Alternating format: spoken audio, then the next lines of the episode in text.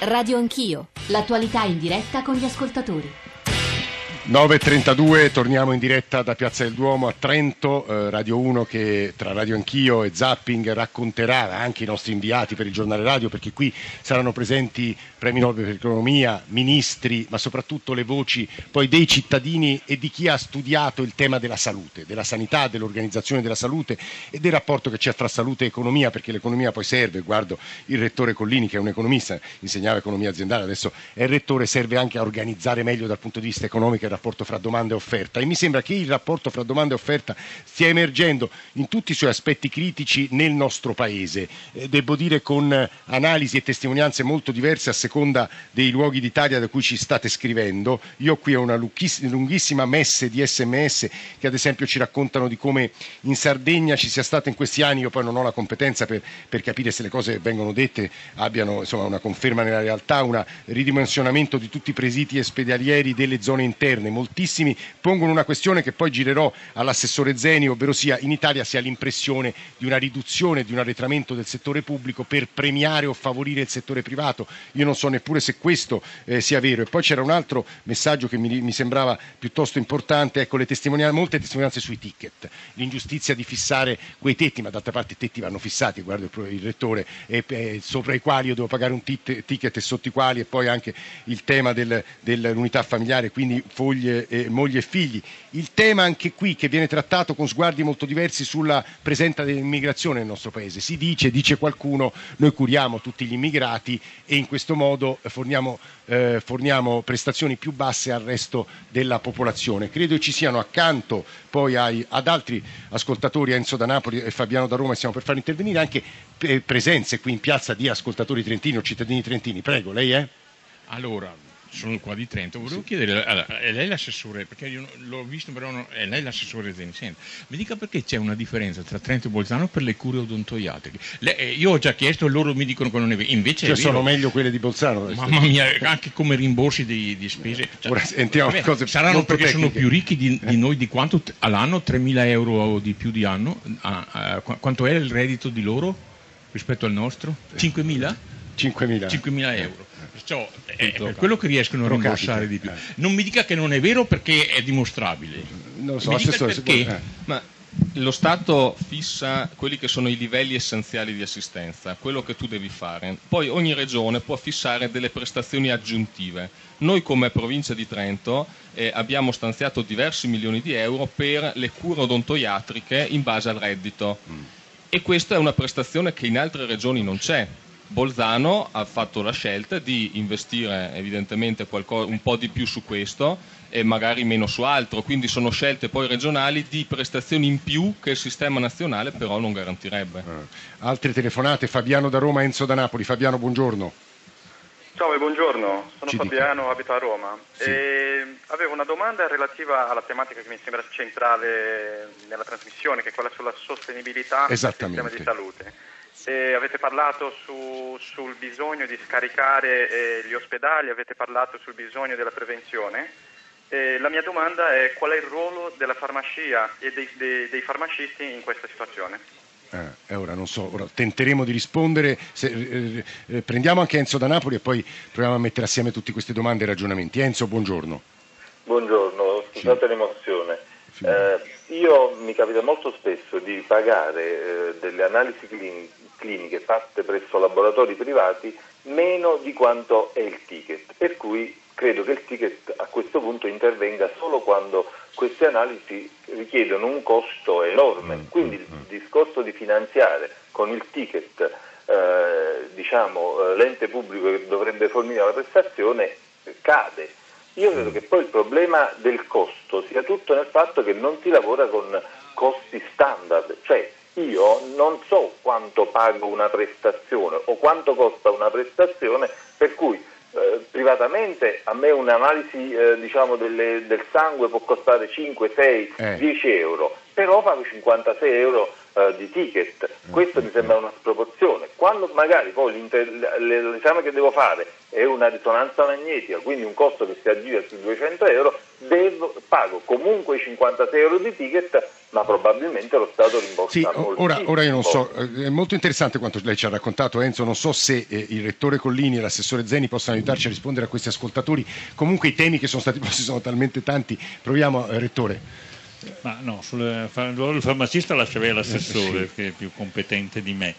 Eh, sul tema che a volte in alcune regioni, non credo, non credo che succeda in Trentino, Uh, il ticket eh, costa di più del costo della, della, prestazione che il laboratorio privato è disposto a fornire, è un fatto vero e succede e questo è probabilmente legato ad alcuni meccanismi tariffari che forse non sono molto efficienti, per cui poi il privato magari preferisce molto velocemente fare la sua prestazione e incassare subito.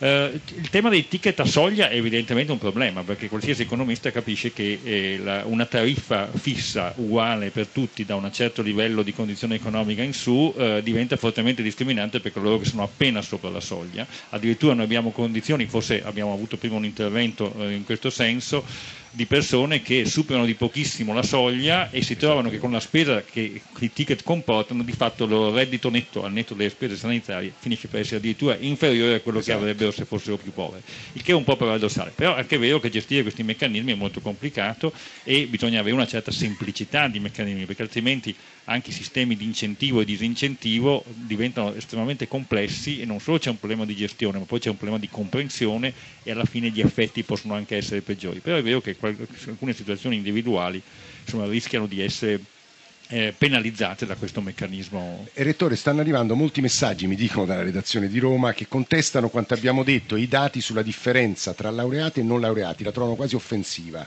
Beh, non l'ho citata io, eh, mi pare. L'ha citato solo Ipaca, sono dati che ha, che ha dati, ufficiali. Che ha dati più precisi di noi, sicuramente ci sono relazioni fra titolo di condizione educativa, quindi titolo di studio e, e aspettativa di vita Uh, ci, ci, sono correlazioni fra tante altre cose, credo che l'assessore eh, ottimi ce, dati ce dà perché lei nostro territorio. Sì, io ho dei dati che riguardano la nostra provincia, ma sono simili a quelli del resto d'Italia. L- cioè. Il livello di istruzione, il livello eh, socio-economico incidono pesantemente sugli stili di vita, si fuma di più, si consuma maggior alcol, più sedentarietà, meno attività fisica, si mangia Se eh, sono meno meglio. istruito? Se sono meno istruito aumento il consumo di fumo, di alcol, mm. l'obesità. Questi sono dei dati eh, statistici ufficiali di, di, studi che sono ormai comprovati eh, da tutta la comunità scientifica e, e, questo perché si va a incidere sull'aspetto culturale, sull'aspetto eh, che è più profondo anche sulle motivazioni. Ecco perché serve investire in maniera molto forte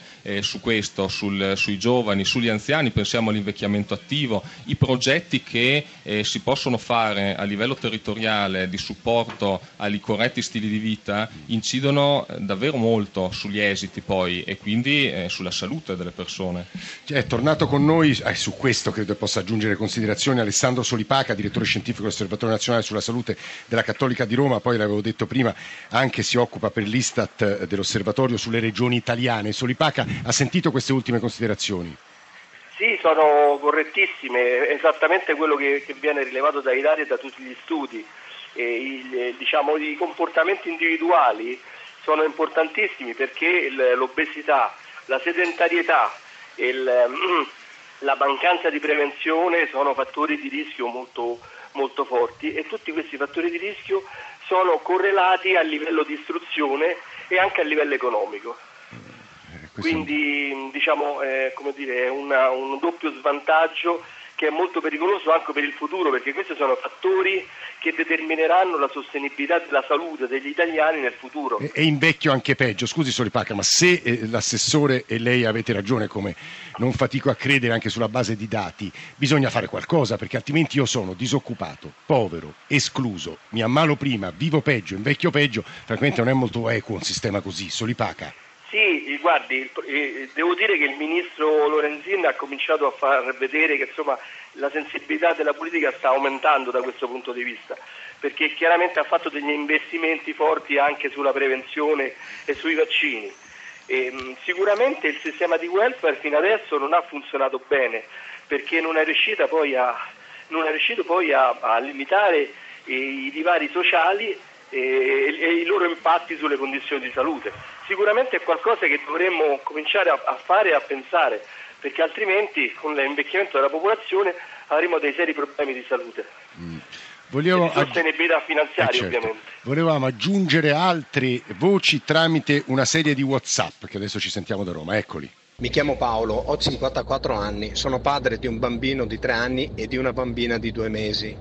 Da 8 anni ho avuto tre episodi di fibrillazione atriale, oltre ad avere delle extrasistole sensibilissime. Dovrei tenermi controllato e possibilmente, se c'è, curarmi.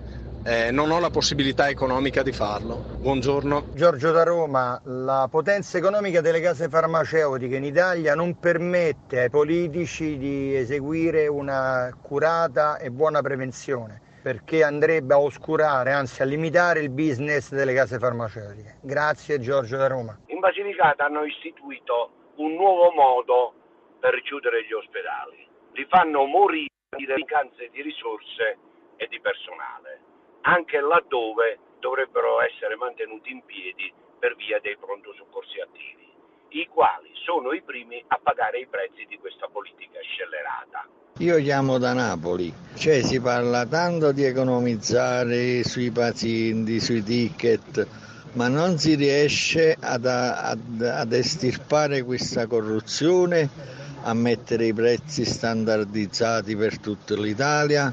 Questo non si vuole fare. Grazie, buona giornata.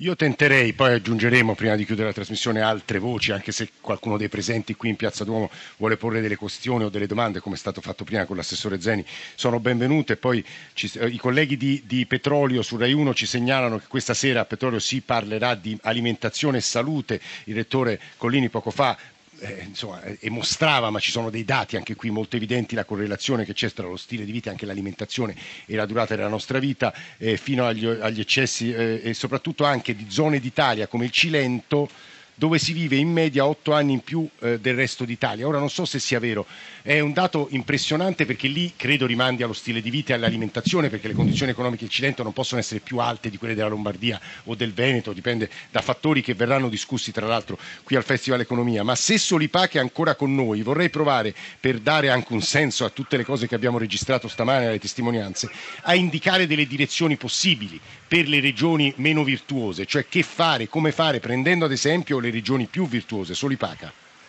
Guardi, una cosa sicura che bisogna fare è quella di investire in prevenzione e in promozione di stili di vita salutari. Questo è un investimento che costa, che spendiamo adesso, ma ce lo ritroveremo nel futuro. Chiaramente sono investimenti di medio-lungo termine, altrimenti eh, credo che non ne usciremo, perché eh, le risorse del sistema sono limitate. Ma che significa campagne informative nelle scuole? Che significa? Come raggiungo campagne le fasce più escluse? nelle scuole, esattamente. Per esempio io farei sparire dalle scuole i dispensatori di, me- di merendine. Ce l'avete in Trentino?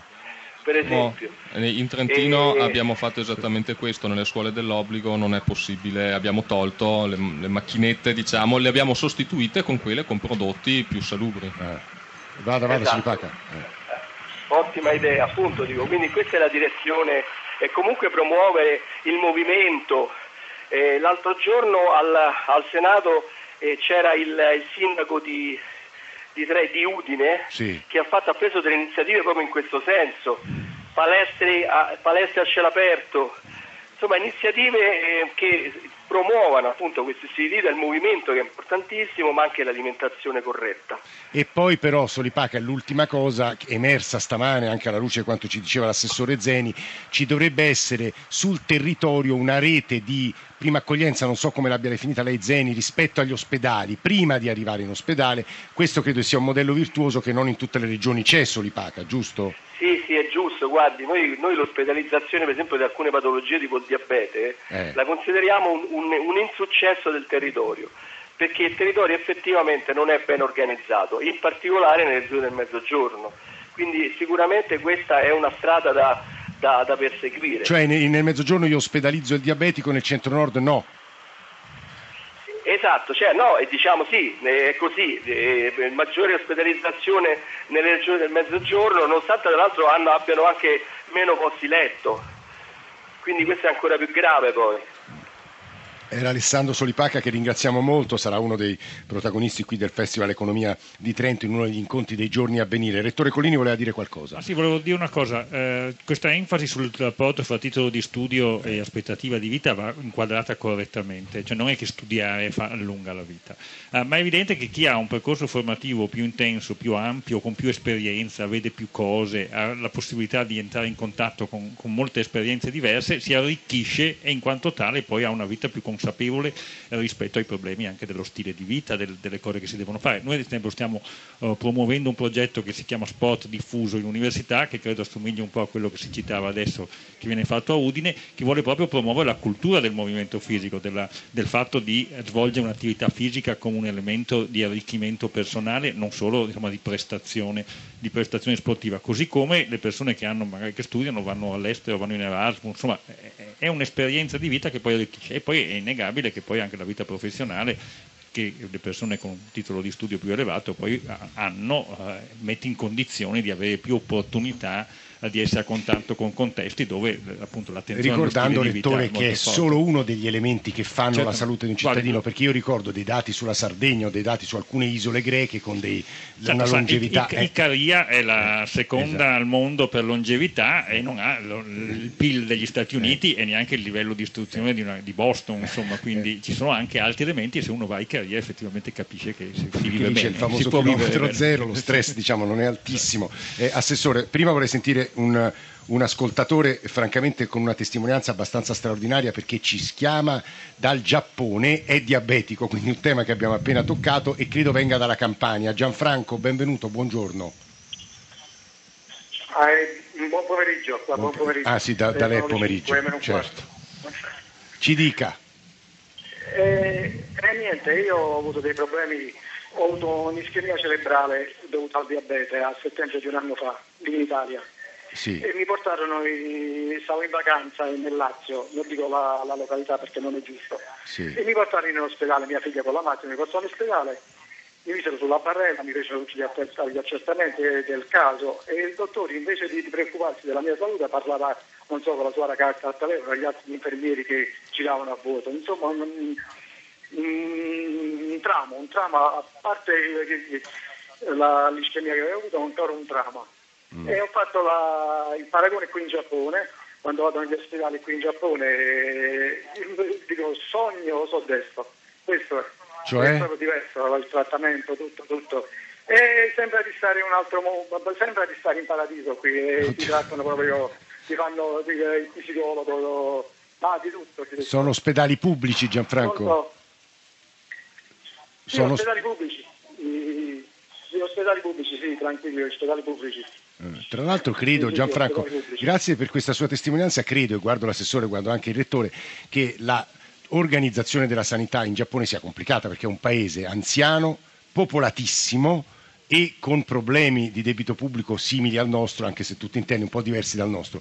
Però è interessante quello che ci sia Gianfranco, forse rimanda alla professionalità poi in ultima analisi. Eh questo è un tema che è di grande attualità perché c'è una nuova consapevolezza che si sta diffondendo anche a livello medico, e cioè che mentre un tempo si curava la malattia e quindi il rapporto medico-paziente era di una grande distanza, Oggi ci sono delle fortissime riflessioni nelle attività di formazione, soprattutto dei medici, ma di tutti gli operatori sanitari, che invece spostano l'attenzione al malato e quindi al rapporto eh, abbiamo una, una, delle priorità oggi del sistema sanitario è proprio diffondere anche tra gli operatori, tra i medici questa consapevolezza, passa sotto il termine di umanizzazione, e cioè quello di instaurare un rapporto con il malato dove insieme si affronta la malattia e questo è determinante poi anche nell'esito, perché quando ho un rapporto di questo tipo come malato, come paziente, eh, riesco ad essere più consapevole, a vivere meglio anche il rapporto e questo è fondamentale eh, percorrerlo in tutti i settori. Assessore, una domanda che faccio anche al Rettore perché vedo dai messaggi che è presente nel dibattito stamane di chi ci sta ascoltando. La questione delle prestazioni a chi arriva in Italia, i migranti. Ecco, qui in Trentino ci racconta la situazione. Eh, in Trentino abbiamo una percentuale di stranieri che è analoga a quella del resto d'Italia, il 9 qualcosa per cento, e però se noi andiamo a vedere i dati, eh, gli stranieri residenti sono persone che lavorano, eh, io ho visto di recente i dati italiani, una, mm, pagano le tasse per 3 miliardi di euro e hanno contributi per uno, quindi il saldo è sicuramente positivo e come tutte le persone che lavorano e vivono nel, sul nostro territorio hanno diritto di accesso anche al sistema sanitario. Quindi eh, questo eh, viene tutto commisurato, fanno parte della popolazione, su questo si tara l'offerta anche sanitaria e quindi non, non è un problema particolare.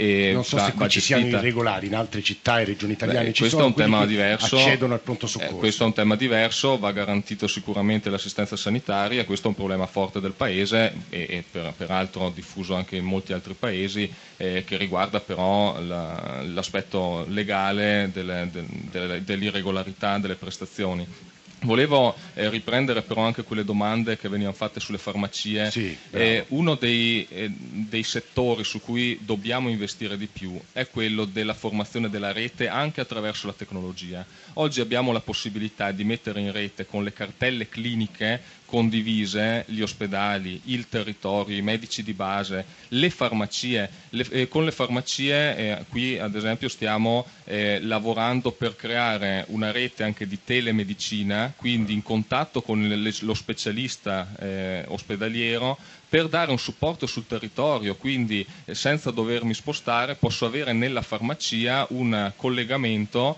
che mi dà dei servizi comunque cioè, di base rete la, la, la, cartella clinica no, la, la no, no, no, la cartella clinica noi l'abbiamo in rete con i medici di medicina eh. generale, ce l'abbiamo tra gli ospedali. Con i farmacisti stiamo lavorando per creare un, un sistema di servizio al cittadino che rivolgendosi in farmacia può avere delle, eh, delle consulenze con degli, dei medici specialistici e quindi in questo modo facilitare anche l'accesso, le visite, la specialistica senza dover far spostare il paziente e quindi con, una, con delle risposte più capillari, diffuse, veloci e in questo modo migliorando anche l'uguaglianza. Era l'assessore Zeni che stava parlando, alcuni di questi temi verranno ripresi eh, stasera a Zapping, domattina di nuovo qui in piazza a Radio Anch'io, però volevo chiudere con il rettore Collini perché abbiamo toccato troppo poco il tema del rapporto tra pubblico e privato. In alcune regioni molto sbilanciato verso il privato, in altre qui credo pochissimo, eh, sia quasi tutto pubblico se non sbaglio Assessore. Circa il um, 5% del, del, totale del nostro budget va sul privato. No, guarda, mi, faccia, mi, faccia, dire una cosa sul tema del, del, sistema universale, di cui tra l'altro al eh, festival eh, si parla molto, ci sono almeno quattro eventi che ce l'hanno nel titolo e diversi eventi che di fatto ce l'hanno dentro al tema di cui si parla. Però questo discorso, ad esempio, che l'assessore diceva adesso degli stranieri, beh, insomma, se un sistema è universale è un sistema universale e quindi identifica i soggetti che ne hanno accesso perché sono delle persone che stanno qui. Allora capisco che qualcuno possa dire se qualcuno è straniero, è un po' come se ci mettessimo a discutere se l'evasore fiscale non debba accedere ai servizi sanitari. E, insomma, quando uno è malato è malato, ecco, questa è l'idea. Poi si va a vedere eventualmente che le persone facciano il loro dovere sugli altri fronti. Quindi a me pare che questo sia, insomma, come diceva l'assessore adesso, un tema forse trattato in modo non proprio. Uh, però, eh, dunque, scusi, mi sfuggita. Privato pubblico. No, privato pubblico, certamente. Ma il tema privato-pubblico è che nel tempo si è sviluppata una capacità produttiva di servizi del, del sistema privato che qualche volta mostra livelli di efficienza uh, più alti di quelli del sistema pubblico in alcune specifiche cose. Ma è, è chiaro che questo funziona se c'è un meccanismo di mercato eh, che riesce a far funzionare il sistema bene. Questo nella sanità può funzionare per alcune cose, mi pare che nella diagnostica tutto sommato funzioni abbastanza bene perché sono prodotti molto standardizzati, Però... la domanda è regolata da un soggetto diverso e non dal soggetto produttore e quindi se c'è qualcuno che lo fa a un costo più basso, perché no, ecco, anche se è un privato. Grazie al Rettore Collini, grazie all'Assessore Zeni, grazie a tutti coloro che hanno animato questa prima puntata in diretta di Radio Anch'io da Piazza Duomo di Trento. Anche domattina saremo qui in piazza, eh, un attimo prima che comincino le celebrazioni per il 2 giugno, poi c'è Zappi in questo pomeriggio. Qui, qui, a Trento Luca Cardine e Stefano Sottovia ci hanno permesso di andare in onda dal nostro palco in piazza, a Roma Luciano Pecoraro, Massimo Vasciaveo e Fabio Cardinali e poi la redazione di Radio Anch'io qui a Trento con me c'è Alberto Agnello, a, Roma eh, c'è Valentina Galli, Alessandro Bonicatti, Alessandro Forlani, Nicola Ramadori, Cristian Manfredi in regia. Come sapete adesso c'è il giornale radio delle 10, subito dopo Radio 1 Music Club e poi come vi dicevo la radio ne parla con Ilaria Sotis che si occuperà di un tema importante, cioè quello dei vaccini. Grazie a tutti per averci ascoltato, ci risentiamo domani mattina qui in diretta da Trento più o meno alle 8 e mezza.